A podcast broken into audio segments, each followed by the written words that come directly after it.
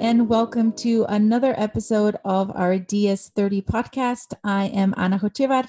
And I'm Michael Cullen. And today we are joined by Zach King, who is a senior data scientist at GoDaddy, and who is going to talk to us about his work there and about differences between artificial neural networks and gradient boosted trees. So we'll go ahead and get right into it.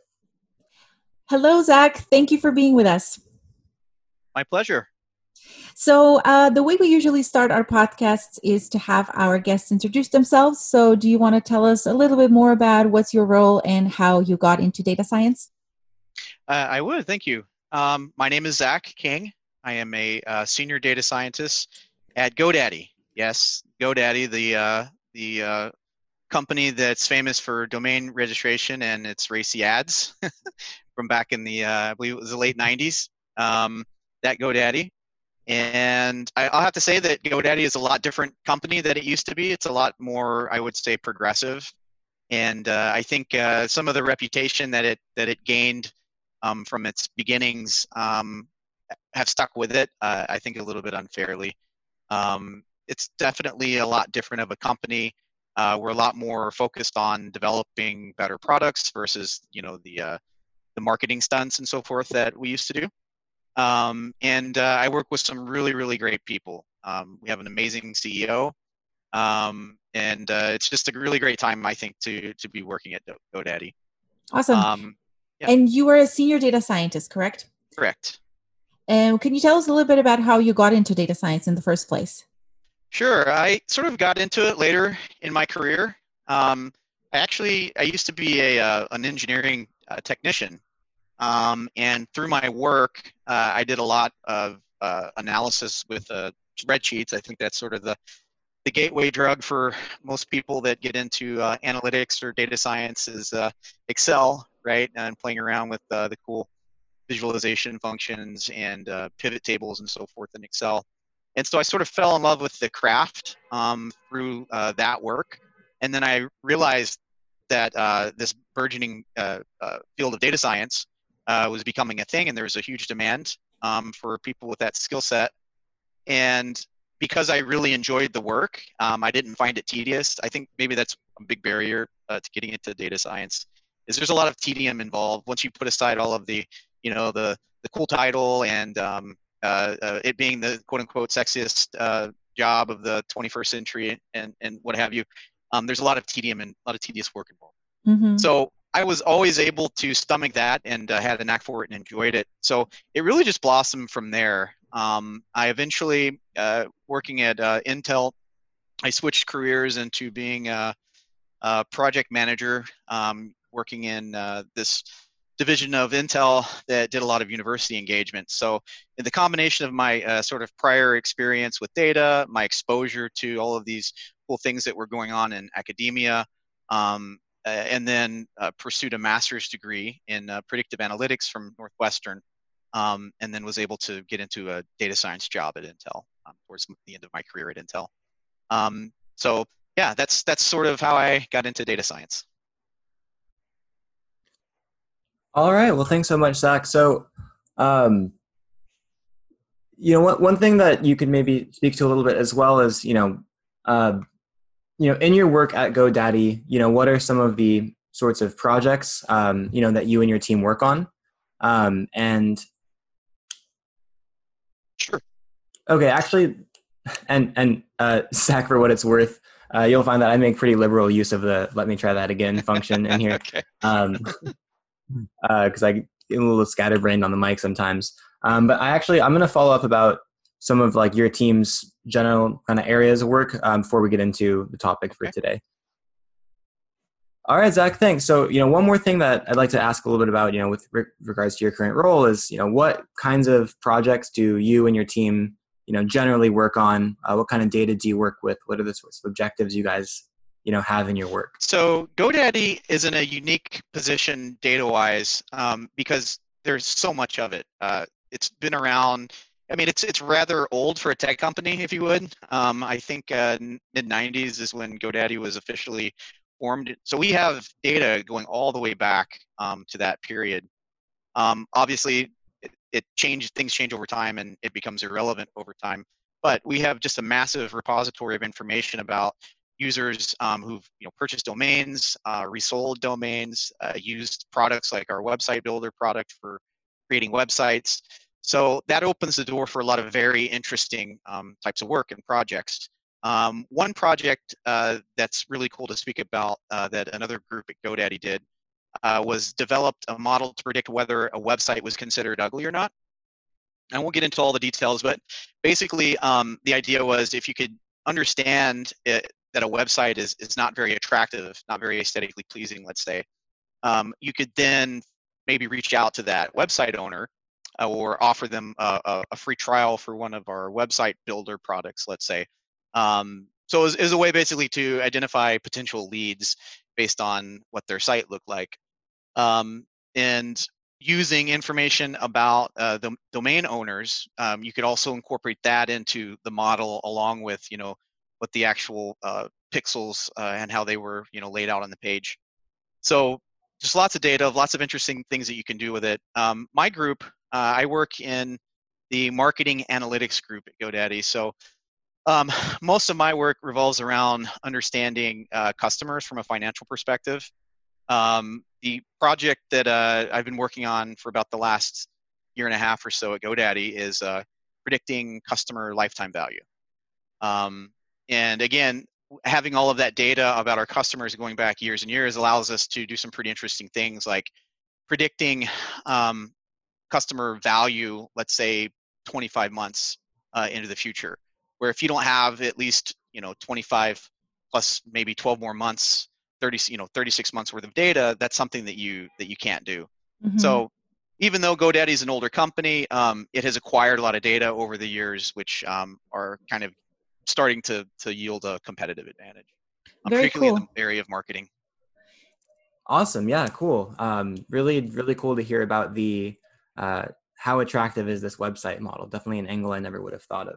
Um, and with regards to your work um, and kind of why we're here today, um, you know, I know that we had spoken a bit about you wanted to come on and talk about the differences between some different sort of machine learning models or some modeling paradigms. Um, to talk about, you know, neural networks, um, and you know, you also want to talk about the this gradient boosted trees, gradient tree boosting kind of modeling, how they're different, uh, and you know how you've used them in their work.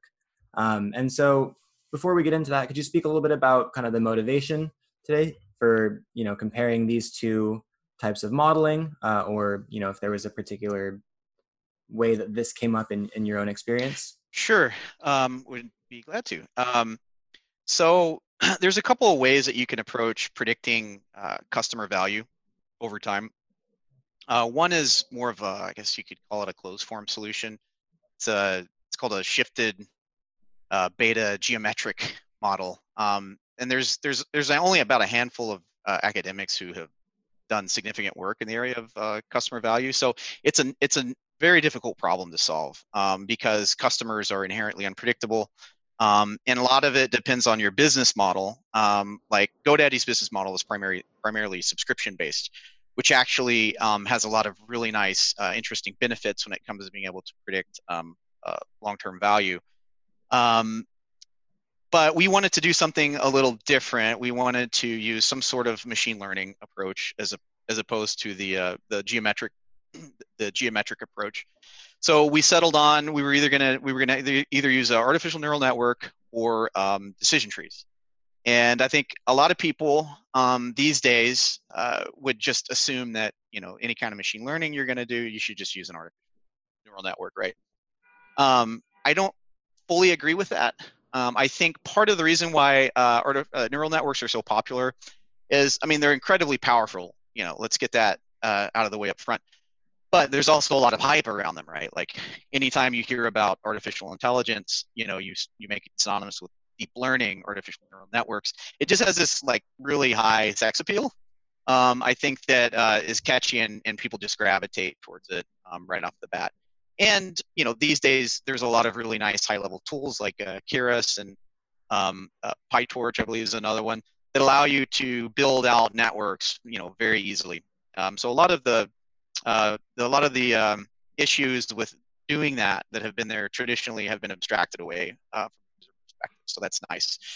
But I submit that um, it's not always the best approach. And I think a lot of people would um, not agree with that, primarily based on this idea of the, uh, the universal approximation theorem, which basically says that uh, a correctly tuned uh, artificial neural network should be able to approximate any continuous function.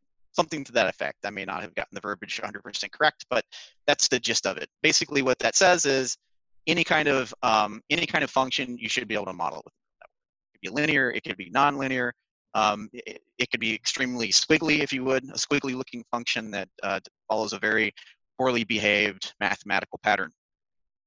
Um, so a lot of people will just say right off the bat, well, artificial neural network, that's, that's the only thing you should ever use. But there's a few key points, I think, even if you look at that theorem. One is continuous, right? Not all functions um, are continuous. There's lots of examples of uh, discontinuous functions um, also, I think the other key point is approximation, right? So you never get the actual true mathematical uh, function that's underlaying something that you're modeling. You can at best approximate it, and that's true for any modeling approach. Um, but I submit that uh, a different approach may approximate that function better than, let's say, an artificial neural network. Um, and I think a, a, good case in point is this recent uh, LTV project that I did where I looked at using, I, have, I was given free reign to choose the modeling approach that I wanted. So I chose XGBoost and artificial neural networks, and I compared the results side by side. And what I found out was XGBoost actually performed better in terms of our overall error rate. Furthermore, it was a more flexible model. And what I mean by that is if you look at, let's say, the least valuable sets of customers, maybe customers who are actually costing us money um, because the, the margin value that we bring in from them is negative versus our most profitable customers that range is is huge right i mean you could have a customer who's worth negative $50 the next customer is going to be worth $10000 over the course of you know a couple years so how do you model you know something that's that the range of of the possible values is that large well uh, first of all, you're probably not going to be able to do it using uh, uh, linear regression, right? Um, particularly when you have a handful of customers who are highly valuable and the majority of them are not so valuable, and then some are extremely uh, on the negative side. Uh, they're very uh, they're very sensitive to outliers, right? So right off the bat, you have this issue with a very skewed distribution of customers. Um, and what we found was XGBoost could model that distribution uh, a lot better than an artificial neural network could um, we noticed that the XGBoost predictions were actually able to be negative, whereas the artificial neural network predictions would never go below zero. Um, it was very difficult to get them to be um, more to get them to be more flexible mm-hmm. um, because it was certainly it's certainly possible that we have customers who are, worth negative dollars, mm-hmm. Um, but the, the, artificial neural network, just the way um, that they behave, um, I, my theory is due to their the nature of their activation functions doesn't allow them to always be as flexible as a decision tree uh, based approach can be which is completely invariant to scale and outliers and um, that's very interesting. Maybe for any of our listeners who are not as familiar uh, with XGBoost, can you tell us a little bit more about uh, this um, machine learning algorithm?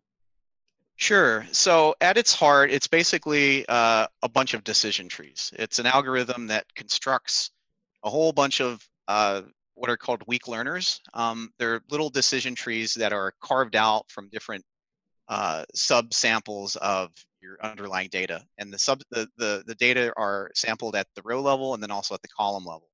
So you, have, you, you may have, let's say, a thousand different little decision trees that make up uh, this, one, this one particular model. Um, that idea is called ensembling, right? Where you take a bunch of models and put them all together and you come up with you know a, a, an average result um, in the case of uh, let's say regression so at its core as i mentioned it's primarily an ensemble of decision trees and there is uh, gradient updating uh, which is employed which tries to find absolute minima with respects to an objective function that it's trying to to minimize.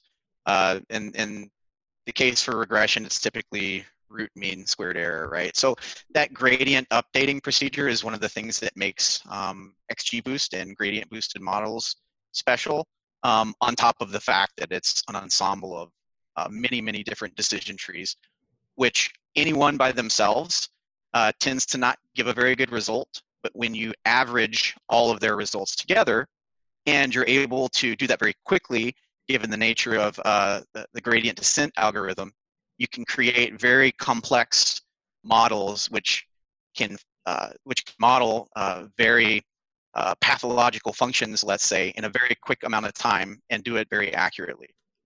Um, so that's essentially what XGBoost is. And by the way, the, the whole concept is is uh, comes from the idea of crowdsourcing, right? Where if you have 100 people looking at a trying to guess the weight of a cow, if you take the mean of all their guesses, it tends to be much better than any one particular guess.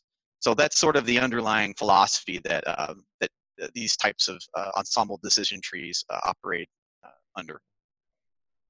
Yeah, absolutely. Um, and as you mentioned, you know, since it is combining all of these uh, these weak learners, these you know things that are making to some degree sort of like partial, you know, and less informed guesses than the you know entire ensemble put together, um, we can kind of start to see why some of them would get really good at you know predicting or understanding those really high value customers and those some of those negative value customers as well.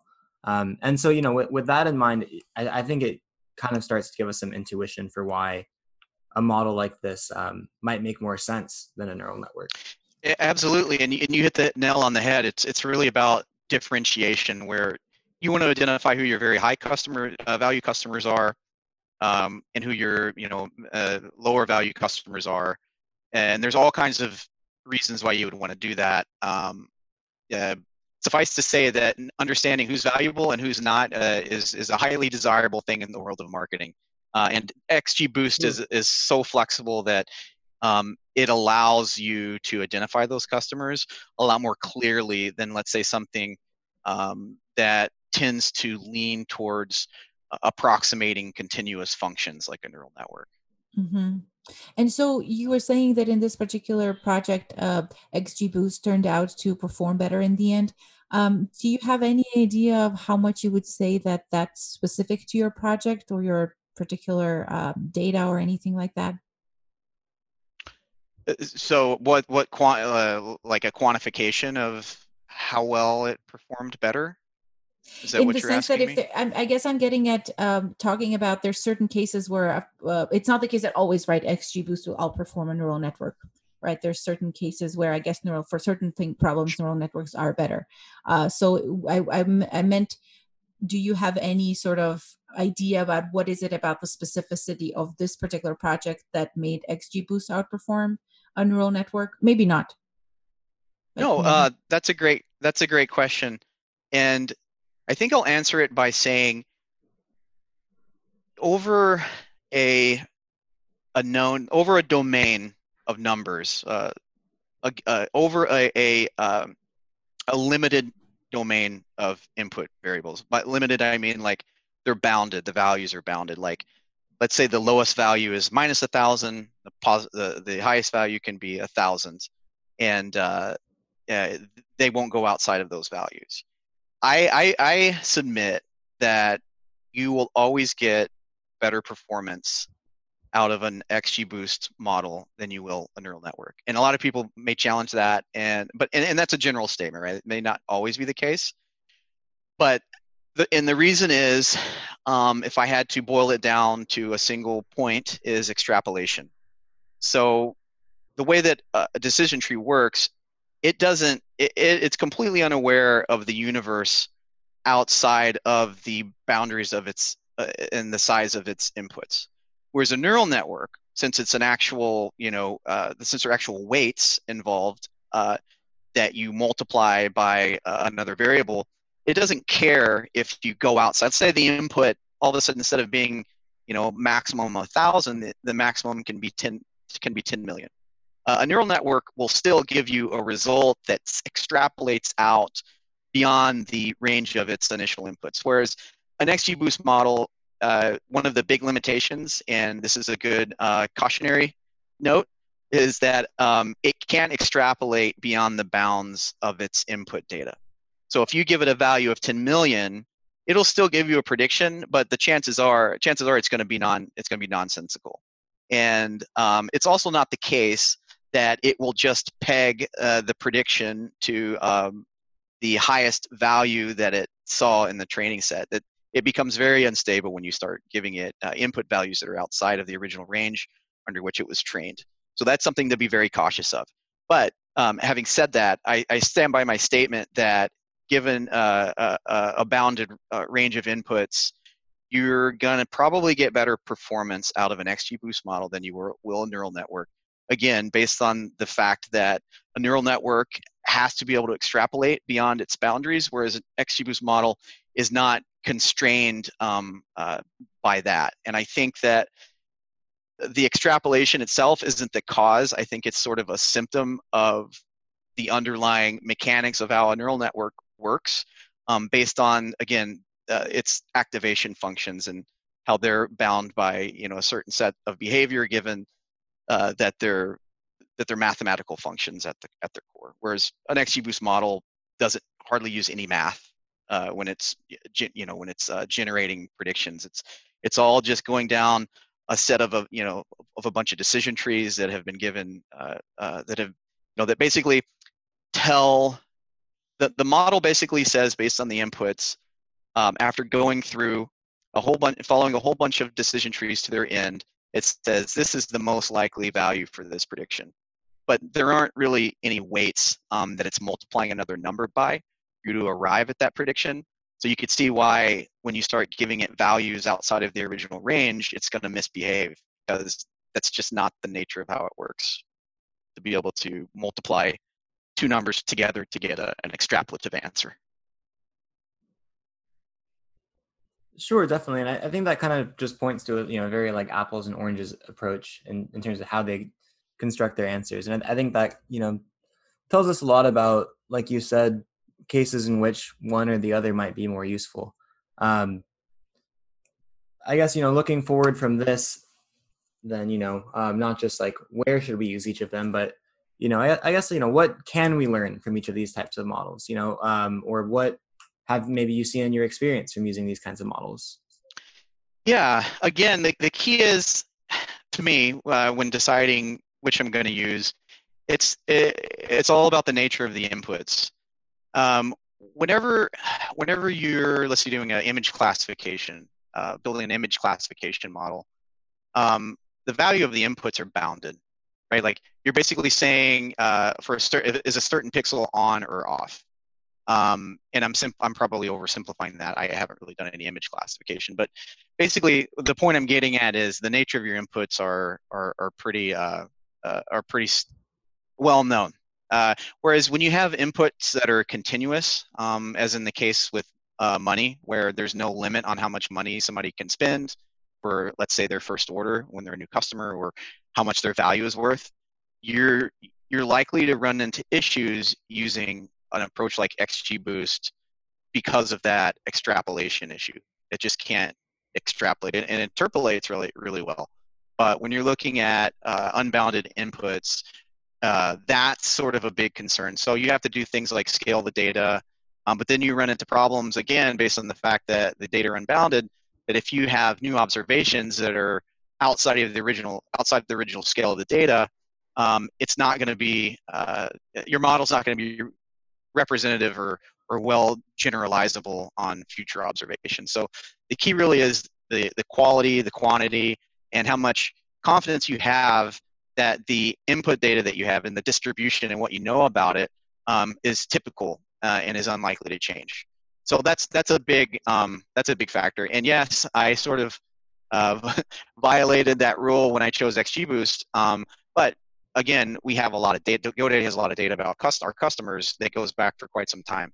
So that does allow us to build, you know, pretty stable models that are interpolative by nature, um, but don't tend to misbehave um, when we introduce you know new observations.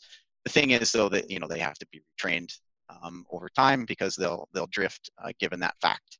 Um, so really it comes down to again the nature of the problem, the nature of your input data, And I don't know much about XGBoost, like if you were to use it for image classification, if it will tend to outperform a neural network. Um, based on my theory, I, I, it sounds like it would. So um, I was wondering if there's sort of anything we can learn from your experience on this particular project and sort of in comparing these two approaches. Uh, could we generalize this comparison in any way? Sort of, is there any takeaway there for maybe don't always go for what everybody does or for the hottest thing on the market, right? Or go for the most popular solution.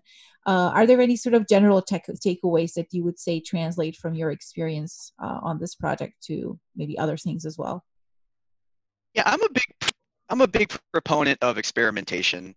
Um, if you're in a position as a data scientist to be able to try different approaches and compare them, like you you know you have the time to be able to do that. And if you don't have the time to be able to do that, I, I would urge you to talk to your manager because I I've learned the most, and this is you know sort of a, a played out saying, but I've learned the most by doing things wrong. um, uh, I hate to admit it, but the I've learned a lot from all of the mistakes that I've made. Um, and so the biggest advice I can give, or the, the biggest, uh, I guess, uh, what I can say about my approach is I'm not afraid to try something different. And if it doesn't work, that's fine. There's probably 80% of that you can reuse because you've learned something, right? Either learned what you could do next time or what not to do next time. So carve out the time for yourself to try the different approaches. And if they don't agree, you know, ask yourself why. And almost all the time, it, the answer, of course, all the time, the answer is in the data. Uh, if you, if the data, if there's something going on with the data that you didn't know about, um, it could, you know, what you what you don't know can really hurt you in the world in the world of predictive modeling. I don't think it's it's very um, good practice. It's not a very good practice just to take your data and feed it in to a model without first sitting down uh, and then doing some uh, some exploratory data analysis. And I think the, the mantra in the world of uh, artificial intelligence these days with artificial neural networks is, oh, you know, the machine will figure it out. Uh, we'll just feed in whatever. If we give it enough of it, it'll sort through all the garbage and it'll come out with this really great model uh, and these really great predictions on the other end. Um, I don't agree with that at all. Uh, I think the other piece of advice, other than feel free, you know, be sure you're exploring all, all different types of solutions, not just, you know, what you were told was the the best way to do it. You know, exploring your own uh, what other solutions exist and how they you know how they compare and then why are they different. But then also know your data. Do the do the exploratory exploratory data analysis. You know build the histogram of what your inputs the distribution of your inputs look like. What is what is your output skewed? Are there a lot of zero values in your output? You know is it uh, is it uh, a skewed is does your output have a skewed distribution with a whole bunch of zero values in it there's a different way that you need to approach that problem um, a different, uh, you know, maybe uh, objective function, loss function that you would want to consider um, than just using, you know, ReLU or, or sigmoid or whatever, you know, the, the most commonly used activation function is. So just feel free to make mistakes, play around, break things, and get to know your data. Um, those are the two biggest piece of advice uh, I have, and the two things that I always um, I'm always doing uh, when I'm uh, considering a, build, you know, when I go to uh, uh, approach building a new model. You know, I totally agree with that, Zach. And, um, you know, I mean, of course, experimentation has to be key, right? Isn't that what the word scientist is referring to? uh, yes. Um, and you know, and from learning from your mistakes, I feel like I make mistakes all the time. Um, but you know, I, I tell you what, like it, like you said, you know, you, you need to have like the right kind of environment where you can do that. So you know what would would you say that you know how do you how do you see that sort of philosophy play out you know um, in the team that you work with? Or you know how does the sort of you know culture of like data science at godaddy you know feel with regards to that experimentation and that exploration?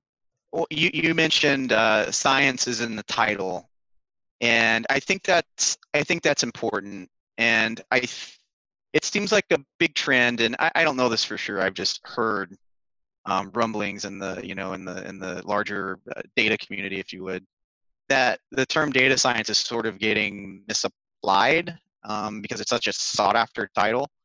And yeah, if you're not if you're not experimenting, if you're not trying out things um, and not being afraid that they're going to fail, or, or being afraid that they're going to fail, like you're not really doing data science. I don't think. I, I think part of it should be you're learning you're learning as you go and you're, you're constantly probing you're constantly asking questions and you're constantly trying to find a new better way to do something i mean that, that's pretty much science at its core right is is trying to understand how things work so that then you can do something else take that information and and, and do something that's better than what you're currently doing. So I, I just hope anybody who's listening who's a who's a um, who may be a future manager uh, of an analytics team or who's going to be a manager of data scientists um, you know let your let your let your people fail a little bit you know. I think there's and uh, you know, it, it, being a manager is hard work uh, and so i don't want to like trivialize all of the things that a manager has to do and and how they have to be accountable for so many different things and so many different people. So it may be like uh, uh, kind of uh, maybe not well received for me to say let your let your folks fail.